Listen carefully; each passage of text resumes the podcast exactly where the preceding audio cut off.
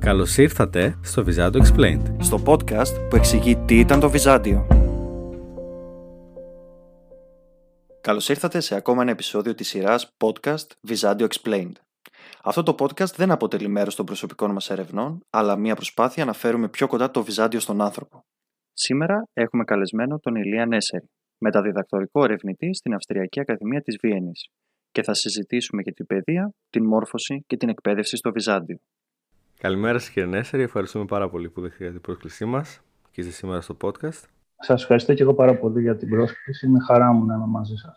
Λοιπόν, ε, η χαρά είναι δική μας. Θέλαμε πάρα πολύ έτσι να κάνουμε μια κουβέντα, να μιλήσουμε λίγο για την εκπαίδευση, για την παιδεία των Βυζαντινών, μιας και είναι και ο τομέας που ειδικεύεστε. Ακριβώς. Μιλήστε μας λίγο για εσάς, έτσι, για να βάλουμε και τους ακροατές στο κλίμα. Ναι, ναι, ασφαλώς. Ε, λοιπόν, γεννήθηκα στα Γιάννενα, όπου έκανα και τις ε, σπουδές μου. Ε, είχα την τύχη να τελειώσω τη διδακτορική μου διατριβή με τον ε, Κώστα Κωνσταντινίδη για την παιδεία. Ε, συγκεκριμένα ήταν η παιδεία στην Κωνσταντινούπολη κατά τον 12ο αιώνας ο τίτλος. Ε, έπειτα έκανα ένα χρόνο μεταδιδακτορικός ερευνητής στο Πανεπιστήμιο Κότς ε, στην Κωνσταντινούπολη, στο Research Center for Anatolian Civilizations και από το 2015 ε, βρίσκομαι στη Βιέννη ως ε, μεταδιδακτορικός ερευνητής ε, στην Αυστριακή Ακαδημία Επιστημών.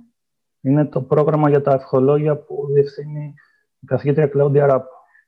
Έτσι, και ένα πολύ ενεργό τμήμα, το τμήμα της Βιέννης. Ακριβώς. Έτσι, ειδικά τώρα με τον κορονοϊό δεν σταμάτησε να κάνει ε, εκδηλώσεις online. Το θέμα της εκπαίδευσης των Βυζαντινών είναι πολύ ενδιαφέρον και ε, ενδιαφέροντα παράξενο θα έλεγε κανείς. Ε, τι γίνεται με τη, μελέτη, με τη μελέτη αυτού του θέματος, Ε, κατά πόσο είναι εύκολο να μελετηθεί ένα τέτοιο θέμα; Η αλήθεια είναι ότι υπάρχει πολύ ενδιαφέρον, ειδικά τις τελευταίες δεκαετίες. Ε, πολύ εύκολο δεν είναι. Είναι ακριβώς ε, το θέμα της διαθεσιμότητας των πηγών. Ε, υπάρχουν πηγές βέβαια που μας μιλάνε για αυτό το πράγμα. Ίσως οι πιο γνωστές πηγές ε, στις οποίες βρίσκουμε υλικό είναι οι αγιολογικές πηγές. Υπάρχουν ε, α- σχεδόν αμέτρητη βία Αγίων, όπου ε, στο αρχικό στάδιο που εξιστορούνται τέλος πάντων ο βίος του κάθε Αγίου. Ε, υπάρχουν πληροφορίες για το ε, σε ποιο σχολείο πήγε. Ε, Αν είμαστε τυχεροί μπορεί να δίδεται και το όνομα του διδασκάλου. Ε, Βέβαια, πολλές από αυτές τις περιγραφές εντάξει, έχουν και τόπους μέσα. Ας πούμε, ένας κοινός τόπος είναι ότι ο Άγιος κάποια στιγμή δυσκολευόταν να μάθει απ' έξω το ψαλτήρι και έγινε κάποιο θαύμα, αλλά αν αφήσουμε κατά μέρος τους τόπους, ε, θεωρώ ότι είναι γενικά αξιόπιστη πηγή η βίη των Αγίων.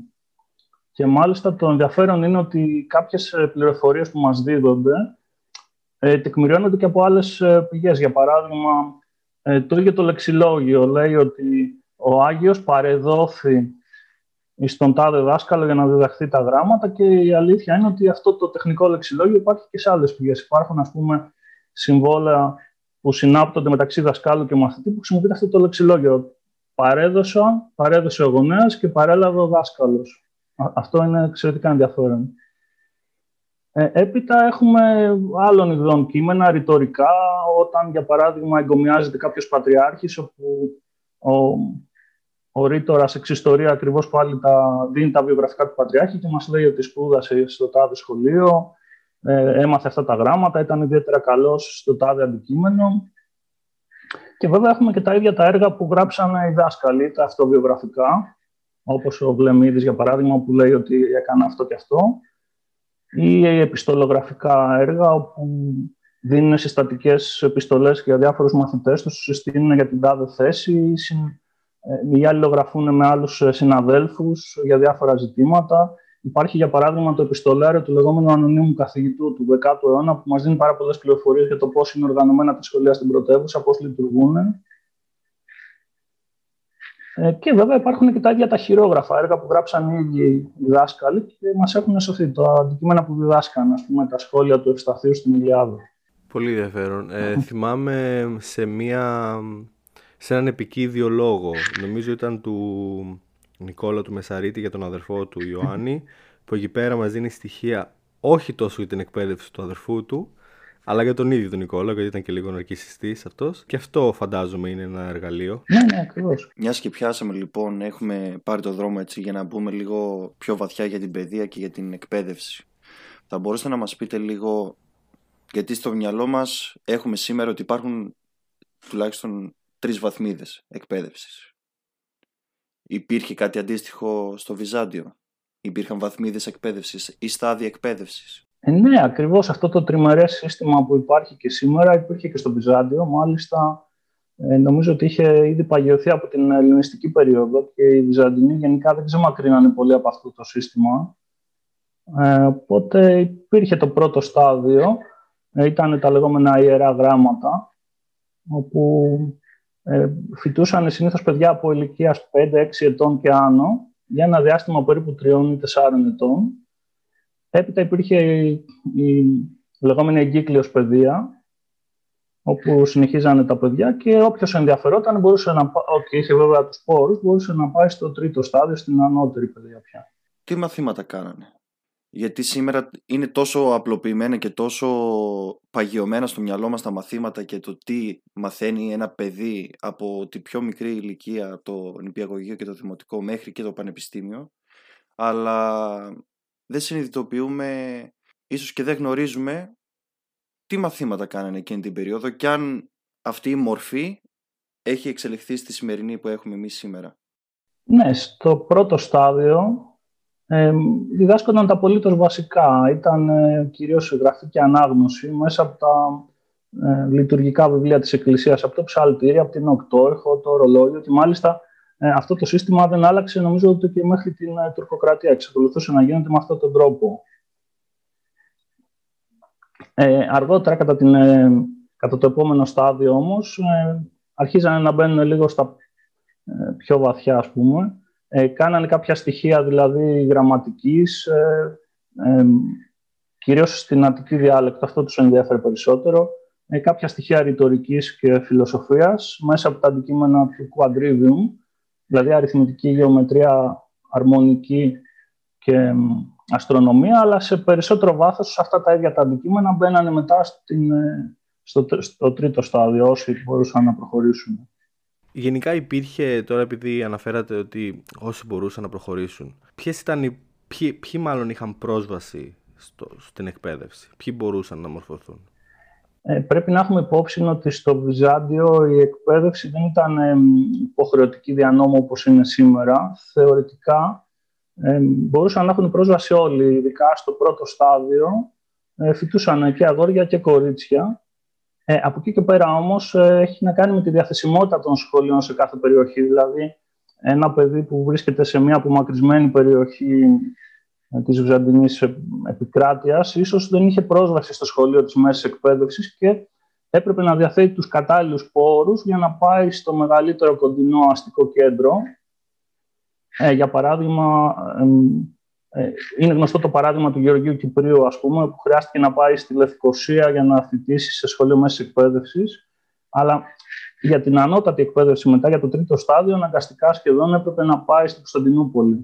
Αυτό έχει να κάνει λίγο και με τις, με τις απώλειες των ανατολικών επαρχιών, γιατί μέχρι τον 6ο-7ο αιώνα, ε, στα μεγάλα αστικά κέντρα της Ανατολικής Μεσογείου, Αθήνα, αλλά κυρίως Αλεξάνδρεια, Βηρητό, ε, Αντιόχεια, υπήρχαν μεγάλες σχολές. Όταν όμως ε, χάθηκαν αυτές οι επαρχίες και το Βυζαντινό κράτος, απέμεινε μόνο η Κωνσταντινούπολη. Αναγκαστικά κανείς πια έπρεπε να μεταβεί στην Κωνσταντινούπολη για ανώτατες σπουδές και έχουμε πολλά παραδείγματα τέτοια. Για παράδειγμα, ο Νικήτας και ο Μιχάλη Χρονιάτης φεύγουν από τον τόπο τους και αναγκάζονται να πάνε στην Κωνσταντινούπολη.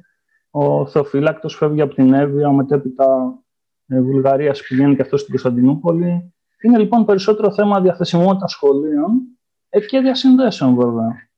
Όσο πιο εύκολο είναι κανείς και αν έχει διασυνδέσεις στην Κωνσταντινούπολη, είναι πιο εύκολο να σπουδάσει. Γι' αυτό βλέπουμε ότι στην Κωνσταντινούπολη μαζεύονται και πολλοί ανυψυχοί επισκόπων. Είναι εμ, γνωστή με αυτή τη φόρμουλα ΟΤΟΥ. Κωνσταντίνος ΟΤΟΥ Κερκύρας, ας πούμε. Είναι προστατευόμενος του επισκόπου Κερκύρας. Άρα υπήρχε και κάποιο είδους χορηγία, ας πούμε, στις σπουδές. Ναι, ναι, ακριβώς. Όταν υπάρχει κάποιος ισχυρός πάτρονας που μπορεί να μεριμνήσει ώστε να σπουδάσεις ε, είναι πιο εύκολα τα πράγματα. Πριν αναφέρατε για κάποια είδους, ε, αναφερθήκατε σε κάποια είδους ε, ιδιωτικά συμφωνητικά μεταξύ Και θα ήθελα λίγο να το σχολιάσουμε λίγο περαιτέρω αυτό. Τι γίνεται σε περιοχές που δεν έχουμε σχολεία, για παράδειγμα; Έχουμε αυτή τη σχέση, την ιδιωτική, αν θέλετε, την πιο ε, προσωπική με το δάσκαλο. Ισχύει αυτό. Βέβαια, περισσότερα τέτοια συμβόλαια έχουμε από την ε, ελληνιστική πρωτοβυζαντινή περίοδο. Είναι, έχουν σωθεί σε παπύρους.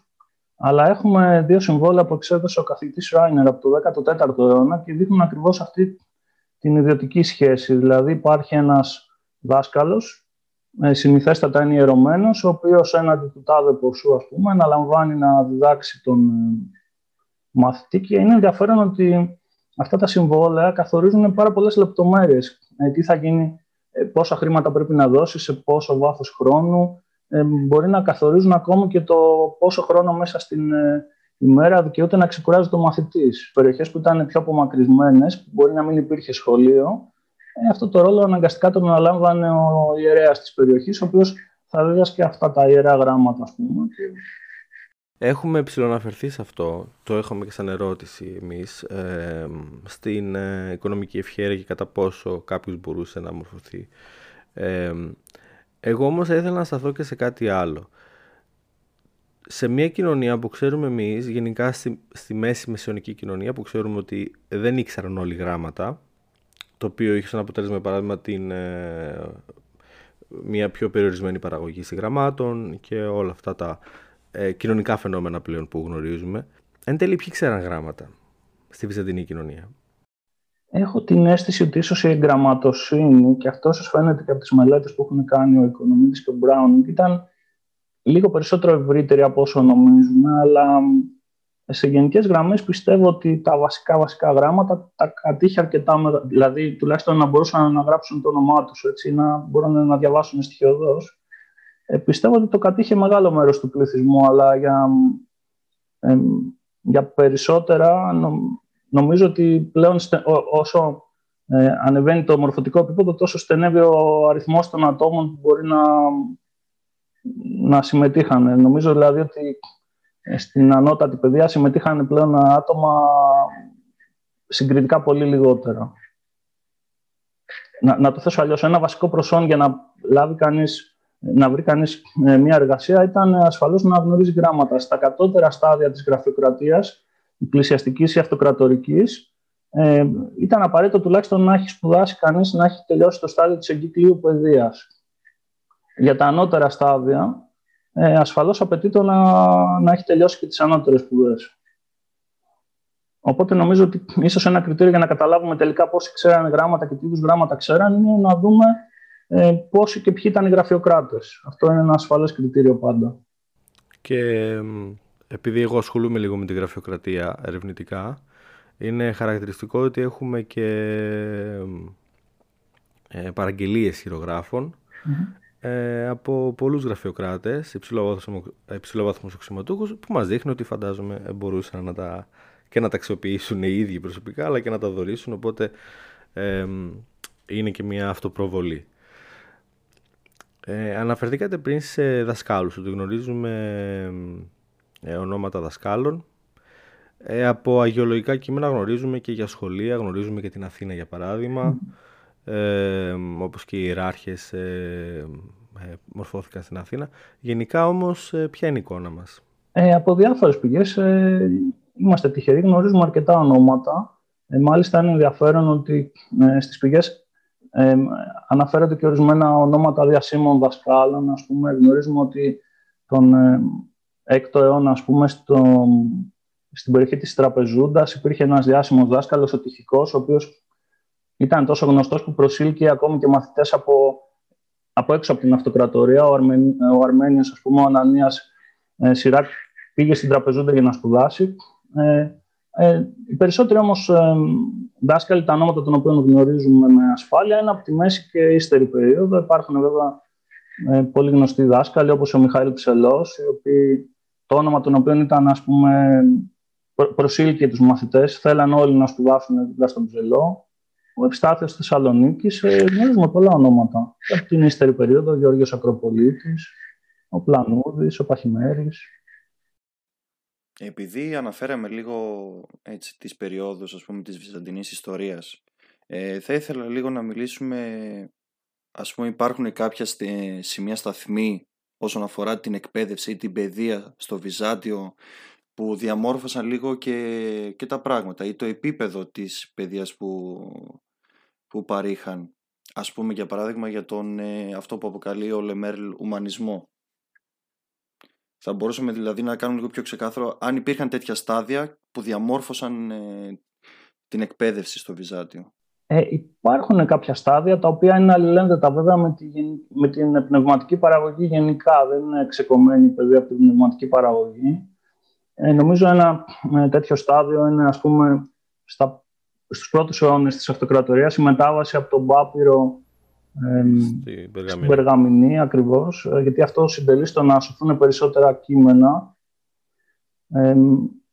ένα άλλο σημείο που δεν έγινε ορόσημο εν τέλει ήταν το περίφημο διάταγμα του Ιωλιανού που απαγόρευσε στους χριστιανούς να διδάσκουν τα ελληνικά γράμματα. Βέβαια αυτό, ε, το διάταγμα, αυτά τα διατάγματα καταργήθηκαν μετά το θάνατό του, όμως είδαμε ε, την αντίδραση των ε, χριστιανών λογίων. Ο Μέγας Βασίλειος λίγα χρόνια μετά γράφει αυτή την περίφημη ομιλία για, που απευθύνεται στους νέους πώς μπορούν να ωφεληθούν από τα ελληνικά γράμματα. Σίγουρα ένα πολύ πιο κομβικό σημείο ήταν η εισαγωγή της μικρογράμματης γραφής κατά τον 9ο ε, αιώνα. Αυτό κυρίως γιατί μπορούσε κανείς να καταναλώσει ε, λιγότερο χρόνο και να κερδίσει περισσότερο χώρο στο, στη συγγραφή ενός έργου. Δηλαδή, ήταν ένα από τα κομβικά σημεία και αυτό. Ε, και έπειτα βέβαια έχουμε τις μεγάλες εξελίξεις ε, στην παιδεία στον 11ο και 12ο αιώνα. Στον 11ο ε, μάλλον να πάω λίγο πιο πίσω. Πρώτα έχουμε το κίνημα του ουμανισμού, όπως αναφέρθηκε ήδη, κατά το 10ο αιώνα. Ε, κατά τον 11ο αιώνα έχουμε την ε, δράση της ε, λεγόμενης τετράδας των σοφών, είναι ο, ψη, ο ψελός και η συναυτό. Νομίζω όμως ότι τα πράγματα παγιώνονται λίγο περισσότερο με τον Αλέξιο Κομνηνό στην αρχή της Κομνήνιας περίοδου, το 1107, με το διάταγμα με την νεαρά που εξέδωσε τότε, όπου παγιώθηκαν οι διδασκαλικές θέσεις. Έχουμε την ε, τριάδα των ε, διδασκαλικών οφικίων, ε, η οποία σχεδόν παγιώσει μια κατάσταση που δεν άλλαξε μέχρι το τέλος της αυτοκρατορίας. Τώρα είναι σημαντικό ότι, ήθελα να το αναφέρω αυτό, ότι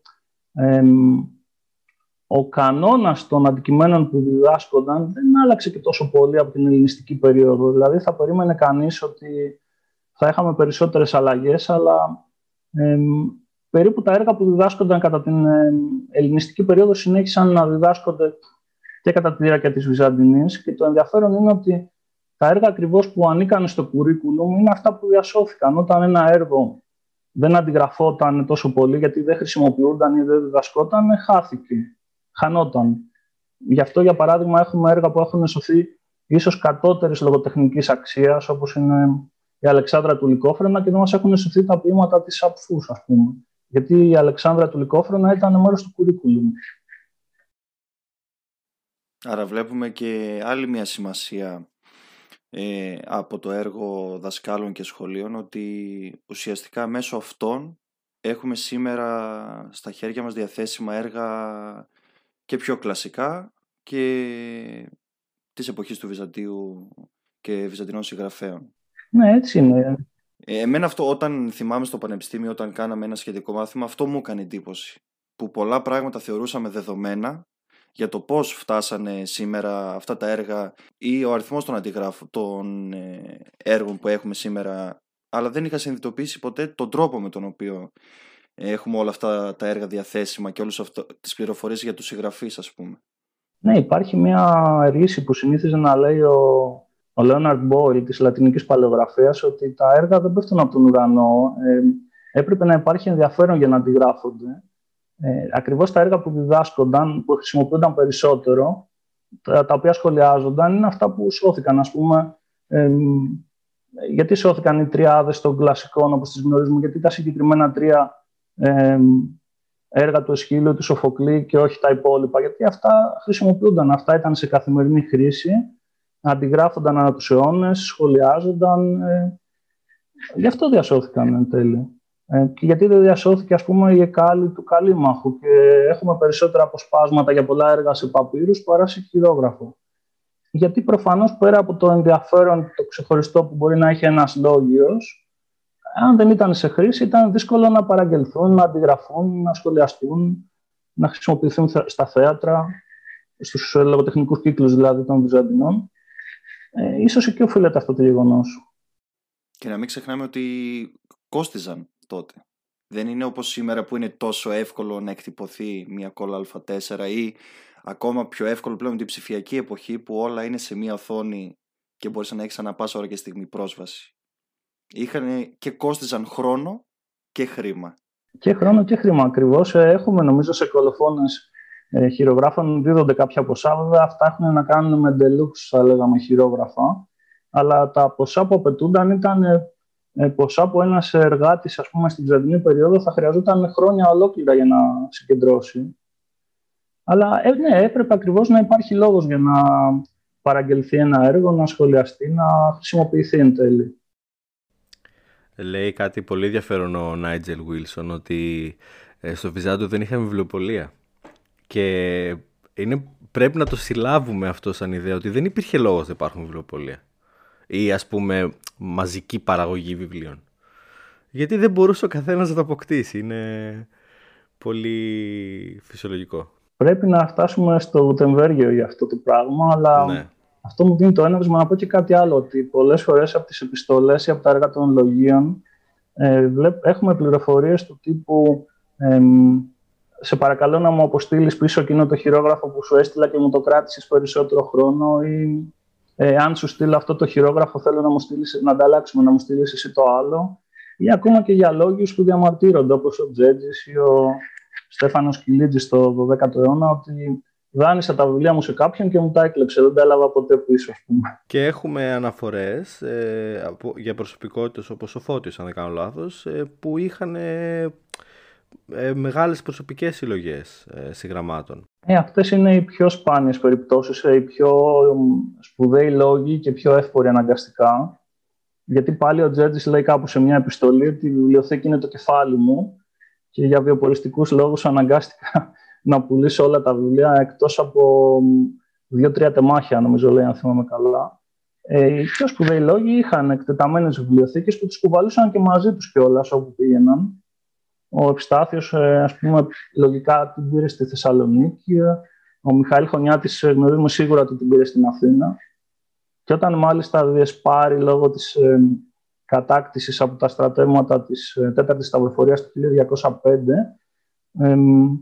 αρχίζει να βρίζει συστηματικά τους Λατίνους ότι τι θα τα κάνουν αυτά τα χειρόγραφα αφού δεν τα καταλαβαίνουν και δίνει και ποσά.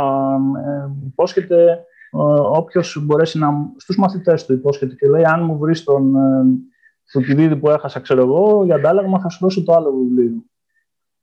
Αλλά σχετικά με το φώτιο και με όλο αυτό το ε, πνεύμα ας πούμε, του εγκυκλοπαιδισμού, ε, νομίζω ότι αυτό μπορεί να έχει και μια αρνητική συνέπεια. Το γεγονός ότι ο Φώτιος διάβασε τόσα πολλά βιβλία ή ότι, συνε, ότι συνεγράφησαν τόσα πολλά εγκυκλοπαιδικά έργα, ε, μπορεί να έχει ως συνέπεια να μην χρειάζεται πλέον κανείς να διαβάσει το πρωτότυπο έργο, αφού μπορούσε να δει το λίμα στη Σούδα, για παράδειγμα, και ίσως αυτό είχε και κατά κάποιο τρόπο συντελέσεις στο γεγονός ότι μπορεί να χάθηκαν και μερικά από τα έργα που δεν έχουμε σήμερα.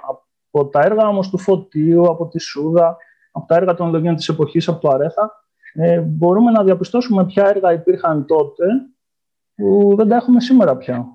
Ο Φώτιος αναφέρει πολλά έργα που διάβασε, τα οποία γνωρίζουμε μόνο από τη δική του αναφορά.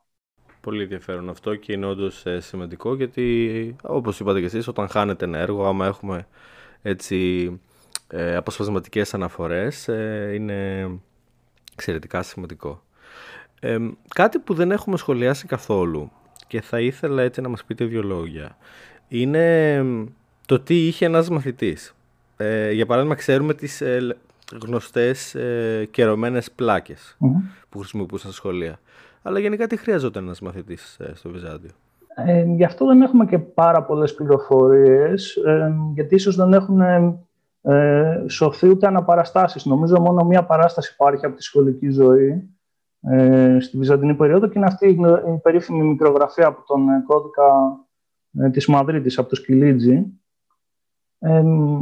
Ε, ε, βέβαια είναι λογικό να εικάσουμε, όπως ε, διατύπωσε και ο Μπράουνινγκ κάπου σε ένα άρθρο, το ότι τουλάχιστον για τα πρώτα γράμματα, ότι αυτό που χρειαζόταν, ε, λέει, ήταν να υπάρχει ένας δάσκαλος, για να υπάρχει ένα σχολείο χρειαζόταν ένας δάσκαλος, ένας μαθητής και ένα βιβλίο και ίσως όχι καν και το βιβλίο, γιατί οι ιερωμένοι, ας πούμε, τον ψαλτήρα τον γνωρίζαν απ' έξω, από μνήμης. Ε, από εκεί και πέρα, κατά τα επόμενα στάδια, σίγουρα η πρόσβαση σε βιβλία ήταν απαραίτητη. Δεν γίνονται αυτά τα πράγματα από μνήμη. Όσο και αν ο ψελό, ας πούμε, ισχυρίζεται ότι. Μπορούμε να το πιστέψουμε, πιστεύω, ότι ως ένα σημείο γνώριζε την Ιλιάδα απ' έξω. Ε, σίγουρα χρειαζόταν πρόσβαση σε χειρόγραφα, τα, τα οποία όμως μπορεί να ήταν ε, κοινόχρηστα, δηλαδή μια ομάδα μαθητών να συγκεντρώνεται γύρω από ένα χειρόγραφο. Αυτό ήθελα να ρωτήσω, γιατί σήμερα για παράδειγμα βιβλιοθήκες. Υπήρχαν τότε βιβλιοθήκες, ίσως με την, όχι απαραίτητα με την έννοια που είναι σήμερα, αλλά και σχετικά με αυτήν. Ε, οι βιβλιοθήκες υπήρχαν, ε, βέβαια δεν, όπως είπατε δεν μπορούμε να τις φανταστούμε με το σημερινό τρόπο δανειστικές ή που να μπορεί να μπαίνει οποιοδήποτε. Ε, σίγουρα υπήρχε η αυτοκρατορική, η οποία άρχισε να καταρτίζεται από πολύ νωρίς και η οποία δυστυχώς λελατήθηκε κατά τις δύο αλώσεις και σίγουρα υπήρχε και η πατριαρχική γιατί σίγουρα στο πατριαρχείο ε, συγκεντρώνονταν συγγράμματα πατερικά, ακόμα και ερετικά. Έχουμε μαρτυρίες ότι είχαν ε, σωθεί και ερετικά συγγράμματα, προφανώς γιατί έπρεπε κανείς να γνωρίζει κατά τους πρώτους αιώνες της αυτοκρατορίας, ε, έπρεπε ακριβώς να γνωρίζει τα συγγράμματα των ερετικών για να μπορεί να τα καταπολεμήσει. Ε, από εκεί και πέρα και μοναστικές βιβλιοθήκες υπήρχαν. Ε, στη Μονή Παντοκράτορος στην Κωνσταντινούπολη υπήρχε βιβλιοθήκη και υπήρχαν λόγοι που λόγω διασυνδέσεων μπορεί να είχαν ε, πρόσβαση σε αυτές τις βιβλιοθήκες. Ο Τζέτζης προσπαθούσε ας πούμε να, να εξασφαλίσει πρόσβαση σε αυτή τη βιβλιοθήκη για πολύ καιρό. Άρα δεν ήταν αυτονόητο ότι οι λόγοι τουλάχιστον θα είχαν πρόσβαση; Όχι, ε, εξαρτάται από, το, ε, από τους κύκλους που κινούνταν οι λόγοι, φαντάζομαι. Ο Τζέτζης, ο οποίος δεν κατάφερε ποτέ να έχει πρόσβαση ε, στους ανώτερους κύκλους, πάλευε μια ζωή για αυτό το πράγμα, να κάνει διασυνδέσεις, να βρει προσβάσεις ή στην αυτοκρατορική αυλή ή σε μια βιβλιοθήκη. Άλλοι τα καταφέρναν καλύτερα, όπως ο Ευστάθιος. Μπορεί να είχαν μαθητές που να ανήκαν σε αυτές τις ευγενικές οικογένειες, γεγονός που εξασφάλιζε τις προσβάσεις περισσότερο. Ε, το είπαμε και πριν, ότι το είπατε και τώρα, ότι όλα είναι αποτέλεσμα διασυνδέσεων. Αλλά εγώ θα ήθελα να ρωτήσω το εξής. Ε, σήμερα τουλάχιστον ε, η καλή μόρφωση είναι ένα εισιτήριο, αν θέλουμε, για μια καλύτερη ζωή. Τώρα προφανώς στο Βυζάντιο για να έχεις μια καλή μόρφωση είχες ήδη το εισιτήριο στο χέρι.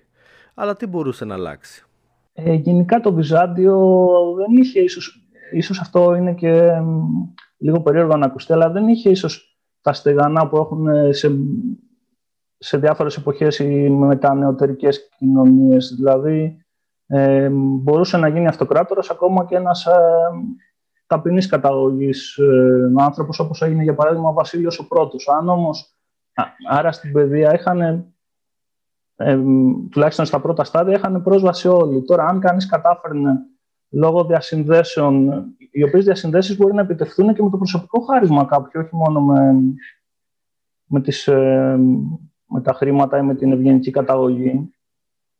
Ε, ας πούμε, ο Αθανάσιος, ο, ο μετέπειτα Αθωνίτης, ο ιδρυτής της Λάβρας, ήταν ε, χαρισματική προσωπικότητα, κατάφερε σε μεγάλο βαθμό να κάνει τις διασυνδέσεις του ακριβώς λόγω του προσωπικού χαρίσματος, όταν ξεκίνησε τη διδασκαλική του σταδιοδρομία. Ε, όταν λοιπόν κανείς κατάφερνε να να αποκτήσει μια αστερή μόρφωση ε, ήταν ένα διαβατήριο αυτό. Τουλάχιστον μπορούσε να έχει μια εξασφαλισμένη εργασία στη γραφειοκρατία. Από εκεί και πέρα βλέπουμε λόγιους ε, που είχαν ε, ανέβει σε υψηλότερες θέσεις, λάμβαναν αξιώματα στην αυλή κοντά στον αυτοκράτορα, ε, που ακριβώς προσπαθούν να, να, να συγκροτήσουν μια ταυτότητα βάσει της μόρφωσης που είχαν κατακτήσει και ίσως υπάρχει και ένας άτυπος ε, ε, διαγωνισμός. Εγώ ξέρω περισσότερα, εσύ ξέρεις περισσότερα. Νομίζω ότι το βλέπουμε αυτό ε, στην περίπτωση του μετοχήτη και του χούμνου. Ο μετοχήτης, ας πούμε, για να μπορέσει να δείξει ότι είναι πιο μορφωμένος από το χούμνο, ότι είναι πιο ξεχωριστός τέλος πάντων, ε, άρχισε να σπουδάζει αστρονομία, ένα αντικείμενο που δεν κατήχε ο αντίπαλός του. Υπήρχε πάντα δηλαδή ένας ανταγωνισμός μεταξύ των λογίων. Και έχουμε και αυτοκράτορες.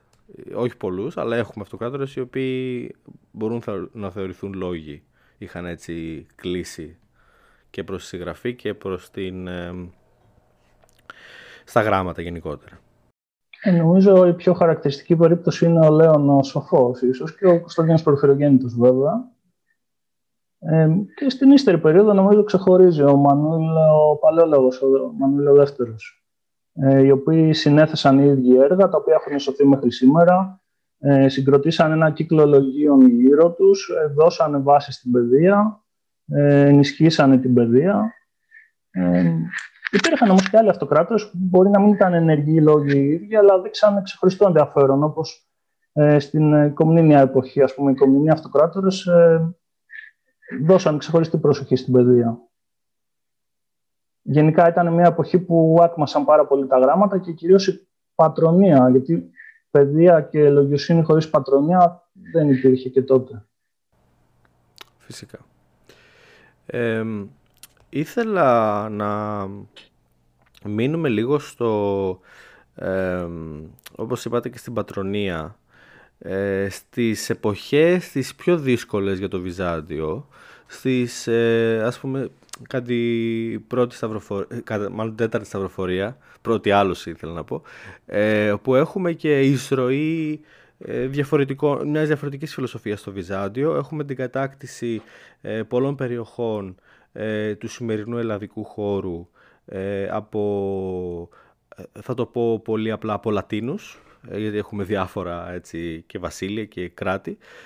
τι αλλάζει σε αυτές τις περιοχές; Όσον αφορά την εκπαίδευση του, του τοπικού πληθυσμού. Ε, δεν έχουμε στοιχεία για αυτές τις περιοχές, ίσως επειδή ε, οι πληροφορίες που έχουμε πάντα προέρχονται από το κέντρο. Γενικά για τις επαρχίες από τη μέση και ύστερη περίοδο λίγα πράγματα ξέρουμε. Γνωρίζουμε δηλαδή για την ακμή της Θεσσαλονίκης στην πνευματική το 14ο αιώνα ε, ή για την Τραπεζούντα, αλλά για τις υπόλοιπες περιοχές δεν υπάρχουν στοιχεία. Εντάξει, γνωρίζουμε ότι υπήρχαν σχολεία, ε, ο Απόκαυκος, ας πούμε, αρχές του 13ου αιώνα, λέει ότι στέλνει ένα μαθητή του από την Αύπακτο στη Βόνιτσα, ε, σε σχολείο μέσης εκπαίδευσης, γιατί δεν υπήρχε στην Αύπακτο. Αλλά δυστυχώς οι πληροφορίες είναι σκόρπιες. Οι περισσότερες πληροφορίες που έχουμε είναι για την Κωνσταντινούπολη. Όπου όμως ε, με την κατάκτηση δεν αλλάζει και κάτι ιδιαίτερος. Ίσως απλά ένα πράγμα που άλλαξε ήταν ότι δεσπάρισαν τα βιβλία, καταστράφηκαν οι βιβλιοθήκες, οπότε οι λόγοι στη Νίκαια έπρεπε ακριβώς να ξανακατακτήσουν αυτή τη γνώση, έπρεπε να ξαναβρούν τα βιβλία. Ε, γι' αυτό ο Βλεμίδης, ας πούμε, κάνει αποστολές στο Άγιον Όρος ή στα δυσμικά μέρη, λέει, στην Άρτα ε, και στα Γιάννενα, αλλά βρήκε φιλοξενία στην αυλή των ε, ηγεμόνων της Υπήρου. Ε, ίσως γι' αυτό αντιγράφονται τόσα πολλά βιβλία. Ίσως αυτό το γεγονός να, να συντέλεσε στο ότι ε, δηλαδή, εννοεί τόσο έντονη η αντιγραφική δραστηριότητα κατά την ε, πρώιμη παλαιολόγια περίοδο να συμπέλεσε στο γεγονός ότι τελικά διασώθηκαν αρκετά έργα. Γιατί αντιγράφηκαν από ευθαρμένα χειρόγραφα και ίσως κάπου εκεί πέρα υπάρχουν και οι ρίζες ε, της ε, φιλολογικής επιστήμης. Ε, γιατί ο Πλανούδης, ας πούμε, ή ο Παχημέρης, όταν ε, κάνουν τις δικές τους εκδόσεις, σε εισαγωγικά εκδόσεις, των έργων του Πλουτάρχου ή δεν ξέρω εγώ ποιου συγγραφέα, ε, αντιπαραβάλλουν διαφορετικά χειρόγραφα για να καταρτήσουν το καλύτερο κατά τη γνώμη τους κείμενο. Άρα αυτό το γεγονός ίσως ήταν το ξεχωριστό ότι διασπάρισαν οι βιβλιοθήκες και ότι έπρεπε οι λόγοι να ξανακατακτήσουν αυτή τη γνώση. Και έχουμε και το ενδιαφέρον ότι ε, σε περιοχές, ε, τώρα έχω ένα παράδειγμα πολύ πιο ύστερο φυσικά, έχω την ε, άλωση της ε, Κρήτης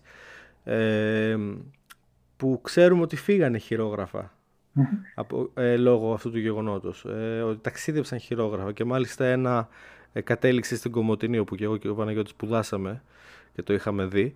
Ε, οπότε και αυτό είναι ένα, φαντάζομαι, ένα φαινόμενο που μας δείχνει το τι εκτίμηση είχε κάποιος στην όλη κατάσταση. Ότι ναι, μέσα στη φορά μου, ας πούμε, έχασα το σπίτι μου, τη ζωή μου, αλλά πήρα το βιβλίο μου και έφυγα.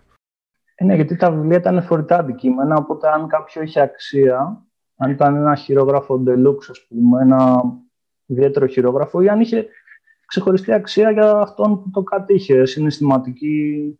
Ναι, μπορούσε να το πάρει μαζί του όπου πήγαινε και κάπως έτσι καταρτίστηκαν και οι βιβλιοθήκες. Ε, αργότερα ε, οι συλλογές, δηλαδή οι πρώτες που έχουμε, καταρτίστηκαν κατά αυτόν τον τρόπο από διεσπαρμένα χειρόγραφα που βρήκαν το δρόμο τους στο ένα ή στο άλλο κέντρο. Αλλά οι λατινοκρατούμενες χώρες ήταν ε, φιλόξενες περισσότερο, δηλαδή ε, βοήθησαν τη λόγια παραγωγή. Πολλοί δάσκαλοι φύγαν από την Κωνσταντινούπολη, βρήκαν το δρόμο τους στην Κρήτη, τους προσήλθησε και η Ιταλία, όπως ο Μιχαήλ Αποστόλης για παράδειγμα, όπου για ένα διάστημα αντέγραφε χειρόγραφα και είχε ιδρύσει σχολείο στην ε, Κρήτη. Αφού λοιπόν μιλάμε για, για τη διάσωση έργων και με όποιον τρόπο και αν έγιναν αυτε, ε, αυτές οι διασώσεις, επέ, ε, είχαν επενδύσει τόσο πολύ στην παιδεία. Τους ενδιέφερε δηλαδή και πέρα από το οικονομικό κομμάτι να έχουν ένα, ένα, κομμά, ένα αρχαίο κλασικού συγγραφέα, ας πούμε, ένα έργο. Ναι, σίγουρα ε, υπήρχε αυτό, γιατί πάντα πρέπει να θυμόμαστε ότι οι λόγοι, τώρα μιλάμε για τους πιο προπαιδευμένους άντρες, προσπαθούν να, να συγκροτήσουν τη δική τους ταυτότητα και ο καθένας ανάλογα με τις προτιμήσεις που μπορεί να έχει ε, μπορεί να επενδύσει στην μελέτη, στην αντιγραφή του ενός ή του άλλου συγγραφέα. Βέβαια, σίγουρα υπήρχαν και ιδεολογικοί λόγοι, πολιτικοί πολλές φορές, ε, δηλαδή ίσως ας πούμε οι ουμανιστές ε, δάσκαλοι που δίδαξαν στην Ιταλία προτιμούσαν να διδάσκουν τον Πλάτωνα στους μαθητές τους, ας πούμε ε, ίσως υπήρχε και κάποιο κίνητρο για αυτό το πράγμα. Δεν, ήταν μόνο δηλαδή... Ε, διδάσκανε τους Ιταλούς ε, ευγενείς για το πώς πρέπει να είναι ο ιδανικός ηγεμόνας, ε, πώς πρέπει να συμπεριφέρεται. Γι' αυτό το λόγο πηγαίνανε περισσότερο στον Πλάτωνα, που μας οδηγεί στη σφαίρα του ιδεατού. Δεν είναι τυχαίο. Και θα ήθελα να ρωτήσω λίγο, γιατί το έχουμε σχεδόν συνδεδεμένο άρρηκτα, το ότι τόση ώρα μιλάμε για αρσενικό φίλο έχουμε περιπτώσεις γυναικών που όχι μόνο ας πούμε πιο, στις πιο μικρές ηλικίες μπορεί να, να έλαβαν μόρφωση αλλά και στα ανώτερα επίπεδα. Υπάρχει μάλλον δυσκολία στην πρόσβαση για τις γυναίκες; Ε, υπήρχε δυσκολία και αυτό έχει να κάνει μάλλον με την οτροπία της εποχής. Ε, νομίζω ότι αυτή η οτροπία άλλωστε υπήρχε στον ε, ελλαδικό χώρο, ίσως και μέχρι το 19ο αιώνα, ότι ε, οι γυναίκες πρέπει αναγκαστικά να διαχειρίζονται τον νοικοκυριό, η θέση τους είναι στο σπίτι, οπότε αν μια κοπέλα ήταν τυχερή, μπορεί ίσως να έχει διδαχθεί τα πρώτα γράμματα, αλλά αναγκαστικά από την ηλικία των 13-14 ήδη θα έχει παντρευτεί, οπότε, οπότε αναγκαστικά μόνο εξαιρέσεις γνωρίζουν, δηλαδή την Άννα Κομινή ασφαλώς, τη Σεβαστοκράτηρα Ειρήνη που είχε δημιουργήσει ένα κύκλο λογίων γύρω της, ε, από εκεί και πέρα δεν, δεν υπάρχουν άλλες πληροφορίες. Ίσως και η Θεοδόρα Ραούλα στην παλαιολόγια περίοδο είναι μετρημένες δηλαδή στα δάχτυλα τελικά. Ε, μάλιστα η Κομνηνή ε, το γράφει κιόλας το έργο της στην Αλεξιάδα. Ε, το αφήνει και ένα παράπονο ότι ξέρεις εγώ είμαι και μορφωμένη δηλαδή γιατί εγώ να μην γίνω αυτοκράτηρα. Το χτυπάει. Ε, Ήταν η εξαίρεση όμως που βεβαιώνει τον κανόνα δυστυχώς. Ναι δυστυχώς. Αν και βλέποντας ε, λίγο πιο βαθιά ε, ε, το Βυζάντιο, δεν είναι όπως την πιστεύουμε εμείς η θέση της γυναίκας. Θα προσπαθήσουμε κάποια στιγμή να έχουμε και κάποια, κάποιο επεισόδιο εξαιρετικά αφιερωμένο στη, στη θέση της γυναίκας στο Βυζάντιο, γιατί καλώς κακώς η, μια μεσαιωνική κοινωνία έχει και πολλά στερεότυπα για το πώς ζούσαν οι γυναίκες και θα ήταν καλό να τα, να τα λύσουμε. Αλλά δυστυχώς στην παιδεία, όπως, όπως μας λέτε και εσείς, δεν έχουμε. Ε, φαντάζομαι ότι θα υπήρχαν και άλλα κορίτσια γενική καταγωγής που ίσως θα είχαν λάβει κάποια μεγαλύτερη μόρφωση, αλλά δεν υπάρχουν πληροφορίες δυστυχώς. Όντως. Και είναι, αυτό είναι και ένα πρόβλημα της προσωπογραφικής μελέτης, ότι οι περισσότεροι έτσι, που εντοπίζουμε είναι άντρες. Δεν έχουμε γυναίκες. Νομίζω ότι και στις φραγίδες πολλές φορές, ε, βέβαια δεν είναι ο κλάδος μου και ίσως να κάνω λάθος εδώ, αλλά προσδιορίζονται πάλι μέσω του αξιώματος ή του τίτλου του ανδρός τους. Δηλαδή δεν ξέρω εγώ, Σπαθαρία και σαρία. Ακριβώς. Αλλά και ένας άλλος ε, τομέας που μπορεί ίσως να είναι ενδεικτικός είναι ότι ε, δεν έχουμε εν τέλει και τόσα πολλά χειρόγραφα γραμμένα από γυναίκες. Δηλαδή, αν δει κανείς, ας πούμε, αν, αν ψάξει για να ζητήσει γυναίκες βιβλιογράφου, ε, νομίζω ότι είναι ελάχιστες. Δεν είναι πολλές. Και συνηθέστατα μπορεί να είναι κάποια μοναχή που αντέγραψε κάποιο λειτουργικό κείμενο.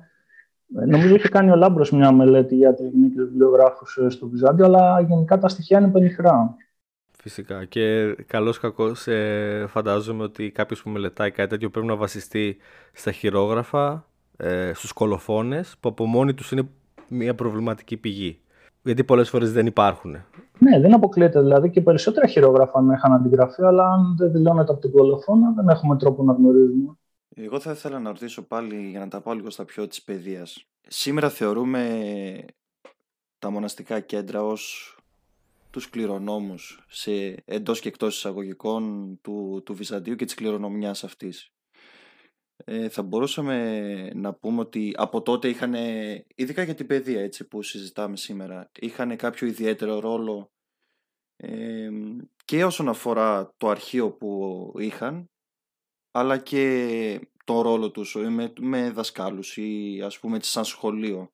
Ναι, η αλήθεια είναι ότι η συμβολή των μονών ε, και γενικά της Εκκλησίας ήταν πάρα πολύ μεγάλη. Ίσως έπρεπε να το είχα τονίσει αυτό νωρίτερα, ότι ε, τουλάχιστον ε, τα περισσότερα σχολεία μέσης ή ανώτερης εκπαίδευσης, εξ όσων γνωρίζουμε, ήταν συνήθως ε, προσαρτημένα κοντά ή πλησίων τέλος πάντων στο χώρο κάποιας μονής ή ναού. Ε, ας πούμε, τα γνωστά σχολεία της Κωνσταντινούπολης κατά τον 10ο-12ο αιώνα βρίσκονται όλα κοντά σε μονές ή σε ναούς. Ας πούμε, ο Ψελός λέει ότι έλαβε τα πρώτα γράμματα στο σχολείο της Μονής ή του ναού, δεν θυμάμαι, νομίζω Μονής ήταν, της Μονής των Ναρσού. Άλλα διάσημα σχολεία ήταν ε, προσαρτημένα σε ναούς, το σχολείο των Αγίων Αποστόλων, ε, το σχολείο του ορφανοτροφείου, του ναού του, όπου ήταν ο, ο ναός του Πέτρου και Παύλου. Οπότε ε, ένας ακριβώς ρόλος ήταν αυτός ε, ότι δίνανε το χώρο. Έπειτα η εκκλησία, οι, οι μοναστικές κοινότητες παρήχαν και τους δασκάλους. Ε, δηλαδή, αν δει κανείς την προσφοραφία των δασκάλων της μέσης και έστερης περίοδου, ε, περισσότεροι, ε, οι 9 σχεδόν στους 10, ε, ήταν όλοι ιερωμένοι. Οι διάκονοι της Αγίας Σοφίας, όπως ο Ευστάθιος της Σαλονίκης, οι μοναχοί, Νομίζω μόνο ο Τζέτζης σε αυτή την εποχή, στο 10ο αιώνα, είναι ιδιωτικός δάσκαλος και δεν είναι ιερωμένο. Όλοι οι άλλοι είναι ε, ιερωμένοι. Και μάλιστα το επιστέγασμα της ε, σταδιοδρομίας ενός ιερωμένου, ενός διακόνου της Αγίας Σοφίας κλπ. θα μπορούσε να είναι ε, ο επισκοπικός θρόνος. Ε, αν δούμε οι περισσότεροι δάσκαλοι της εποχής αυτής, ως επιστέγασμα της σταδιοδρομίας τους, ε, λαμβάνουν ε, ένα τέτοιο οφήκιο. Ο Ευστάθιος έγινε Μητροπολίτης Αρχιεπίσκοπος Θεσσαλονίκης, ο Θεοφύλακτος έγινε Αρχιεπίσκοπος Βουλγαρίας και ούτω καθεξής. Ε, έπειτα υπάρχει και μια άλλη διάσταση, είναι ότι πολλές μοναστικές κοινότητες ε, είχαν σχολεία για τη μόρφωση των μοναχών. Ας πούμε, στο 12ο αιώνα στην Πάτμο, εκτός από το αντιγραφικό εργαστήριο, μαρτυρείται και σχολείο μοναστικό. Βέβαια, εκεί δεν γίνονται δεκτά κορίτσια προφανώς ε, και οι μαθητές προορίζονται για μοναχή, αλλά ε, είναι γνωστό ότι υπήρχαν σχολεία. Και βέβαια μια άλλη διάσταση είναι ότι πολλές από τις μοναστικές κοινότητες ε, αποτέλεσαν ακριβώς θεματοφύλακες της παράδοσης γιατί ε, συγκέντρωσαν, ε, διαφύλαξαν και αντέγραψαν τα χειρόγραφα, ας πούμε, στο Άγιον Όρος υπήρχαν αντιγραφικά εργαστήρια, πάρα πολλά από τα χειρόγραφα αντιγράφηκαν από λογίους μοναχούς, δεν πρέπει να το ξεχνάμε αυτό, είναι πολύ σημαντικό. Ε, γενικά, το μεγαλύτερο μέρος της κλασικής παράδοσης, ε, όπως το γνωρίζουμε σήμερα, οφείλει πολλά στους ανθρώπους της Εκκλησίας. Φυσικά και πολλοί αντιγραφείς ήταν εκκλησιαστικοί. Ξέρουμε ε, τον Νίλο για παράδειγμα, πολύ γνωστός, ε, από την Κρότα Φεράτα αν δεν κάνω λάθος mm-hmm. αυτός. Ναι. Ε, και η Κρότα Φεράτα φυσικά μοναστήρι, ε, που αποτέλεσε μεγάλο σκριπτόριο της εποχής.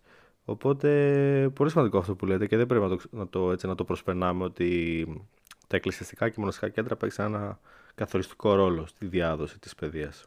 Ακριβώς. Ε, για παράδειγμα, ένας από τους πιο παραγωγικούς ας πούμε, κωδικογράφους αντιγραφής της μέσης Βυζαντινής περίοδου είναι έτσι μια όχι και πολύ γνωστή προσωπικότητα, ένας μοναχός Ιωαννίκιος, ανήκε στον κύκλο του Θεοδόρου Προδρόμου και έδρασε στην Κωνσταντινούπολη του 10ου αιώνα. Ε, στη γραφίδα λοιπόν αυτού του μοναχού, ο οποίος αντέγραψε περί τα τουλάχιστον 20 κοσμικά χειρόγραφα, ε, ανήκουν μερικοί από τους πιο παλιούς κώδικες ε, ε, των τραγικών, ε, ακόμα και του Γαλινού. Ε, εντάξει, εξαιρώντα τους παπύρου φυσικά, μιλάμε για χειρόγραφα πάντα. Οπότε είναι ενδιαφέρον ότι έχουμε ένα μοναχό, ο οποίος είναι δάσκαλος, ε, ο οποίος αντιγράφει Όμηρο, τους τραγικούς, ακόμα και αστρονομικά έργα, τον Πλεομίδη, ας πούμε, Αριστοτέλη, και μερικά από τα παλιότερα χειρόγραφα στην χειρόγραφη παράδοση των έργων αυτών ε, γράφτηκαν από αυτόν ή από το δικό του αντιγραφικό εργαστήριο. Θα ήθελα να κάνω έτσι μια ερώτηση είναι λίγο ερώτηση άγνοιας, αλλά επειδή εγώ δουλεύω με, με, τη γραφειοκρατία, όπως σας είπα, ε, και βλέπω πολύ συχνά αξιωματούχους οι οποίοι γνωρίζουμε ιστορικά ότι είχαν προσφέρει στην παιδεία, όπως ο Βάρδας. Ξέρουμε αν το κράτος είχε κάποιον αρμόδιο για θέματα παιδείας ή ήταν καθαρά θέμα προσωπικής επιλογής; Ε, και τα δύο ως ένα σημείο και οι δύο παράγοντες εμπλέκονται, γιατί ε, το κράτος σίγουρα μεριμνούσε για την παιδεία, εφόσον είχε αυτό που λένε οι Άγγλοι vested interest. Ε, χρειαζόταν ακριβώς μορφωμένους υπαλλήλους για να στελεχώσουν τον κρατικό μηχανισμό. Οπότε είχε ακριβώς ενδιαφέρον ε, να παράγει μορφωμένους ε, λογίους που θα μπορούσαν να στελεχώσουν τις διάφορες θέσεις. Αυτό φαίνεται από τα διατάγματα των αυτοκρατόρων, οι οποίοι ε, ίδρυσαν σχολεία. Ανέφερα προηγουμένως ότι ο Αλέξης Κομινός το 1107 με το διάταγμα για την αναμόρφωση του κλήρου παγίωσε τα διδασκαλικά οφήκια. Οπότε βλέπουμε ενεργό ενδιαφέρον, ε, είτε με επίσημο τρόπο είτε με ανεπίσημο, είτε δηλαδή με ένα διάταγμα είτε μέσω της πατρονίας, με τη χορήγηση χρημάτων. Ε, έχουμε ένα παράδειγμα που δεν είναι τόσο γνωστό από το 12ο αιώνα, το βίο του Αγίου Γρηγορίου από την ε, Άσο της ε, Λέσβου ε, αναφέρεται ότι υπήρχε βασιλικό νέθος, υπήρχε αυτή η συνήθεια ε, οι μαθητές από τα παιδιά από τις καλύτερες οικογένειες του νησιού να ε, σπουδάζουν μέσα στα ανάκτορα. Για τρία τουλάχιστον χρόνια. Ένας από αυτούς ήταν και ο Άγιος. Ε, και έπειτα να επιστρέφουν στον τόπο τους και τη θέση να την παίρνουν άλλοι μαθητές. Οπότε βλέπουμε ένα ενεργό ενδιαφέρον, είτε θεσμικό, είτε ανεπίσημο. Σίγουρα. Ε, από εκεί και πέρα, βέβαια, πολλά πράγματα οφείλονται και σε συγκεκριμένους λόγους, ε, ε, στην πρωτοβουλία ορισμένων σημαντικών λογίων, οι οποίοι θα κάνουν ένα κύκλο γύρω από τον εαυτό τους και με τον τρόπο αυτό θα επηρεάσουν τα πράγματα. Δηλαδή, σίγουρα πολλά οφείλονται στη διδασκαλία του ψελού και ούτω καθεξής. Και ειδικά ο ψελός, ένας ε, μεγάλος δάσκαλος, το είπατε και εσείς πιο πριν, και μια μεγάλη προσωπικότητα.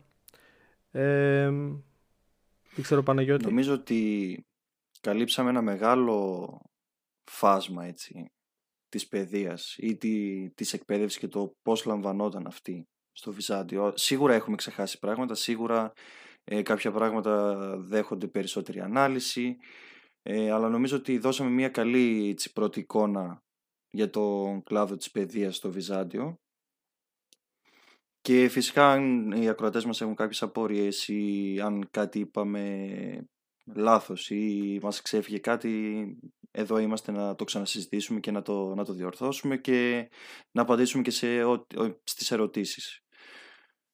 αλλά νομίζω ότι καλύψαμε ένα, ένα πολύ μεγάλο κομμάτι της παιδείας και των κλάδων, των σταδίων εκπαίδευσης και του ρόλου της εκπαίδευσης τόσο στην ε, κοινωνική ζωή όσο και στην ε, ανέλυξη, την επαγγελματική ανέλυξη των, των ανθρώπων. Δεν νομίζω ότι έχουμε ξεχάσει κάτι προς το παρόν. Εγώ ελπίζω να τα ξαναπούμε κάποια στιγμή. Σας ευχαριστούμε πάρα πολύ κύριε Νέσερη που δεχτήκατε την πρόσκλησή μας. Ε, μεγάλη μας χαρά και τιμή. Και ελπίζω στη μετά COVID εποχή κάποια στιγμή να τα πούμε και από κοντά. Και εγώ σας ευχαριστώ πάρα πολύ για την πρόσκληση. Ήταν χαρά μου να μπορέσω να μιλήσω για αυτά τα πράγματα σήμερα, τα οποία ελπίζω οι ακροατές να βρουν ενδιαφέροντα. Ε, σίγουρα θα μπορούσαμε να μπούμε και σε περισσότερες λεπτομέρειες. Δεν ήθελα να κουράσω όμως με λεπτομέρειες τώρα όπως η σκεντογραφία, ξέρω εγώ. Είπα να αρκεστούμε στα πιο βασικά και ελπίζω να τελειώσει αυτή η απέσια πανδημία πλέον, ώστε μπορούμε να, να έχουμε αυτούς τους κύκλους των λογίων που είχαν οι Βυζαντινοί, αλλά εκ τους σύνεγγυς, όχι εξ αποστάσεως. Έτσι ακριβώς. Στην ουσία αυτό που κάναμε σήμερα ήταν ένα θέατρο, α πούμε. Mm-hmm. Έτσι ακριβώς. Σας ευχαριστούμε πάρα πολύ και πάλι. Σας ευχαριστώ και εγώ.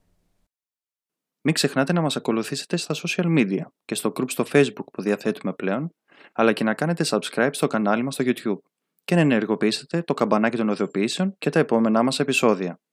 Περιμένουμε τα μηνύματα και τα σχόλιά σας, καθώς και τυχόν ερωτήσεις.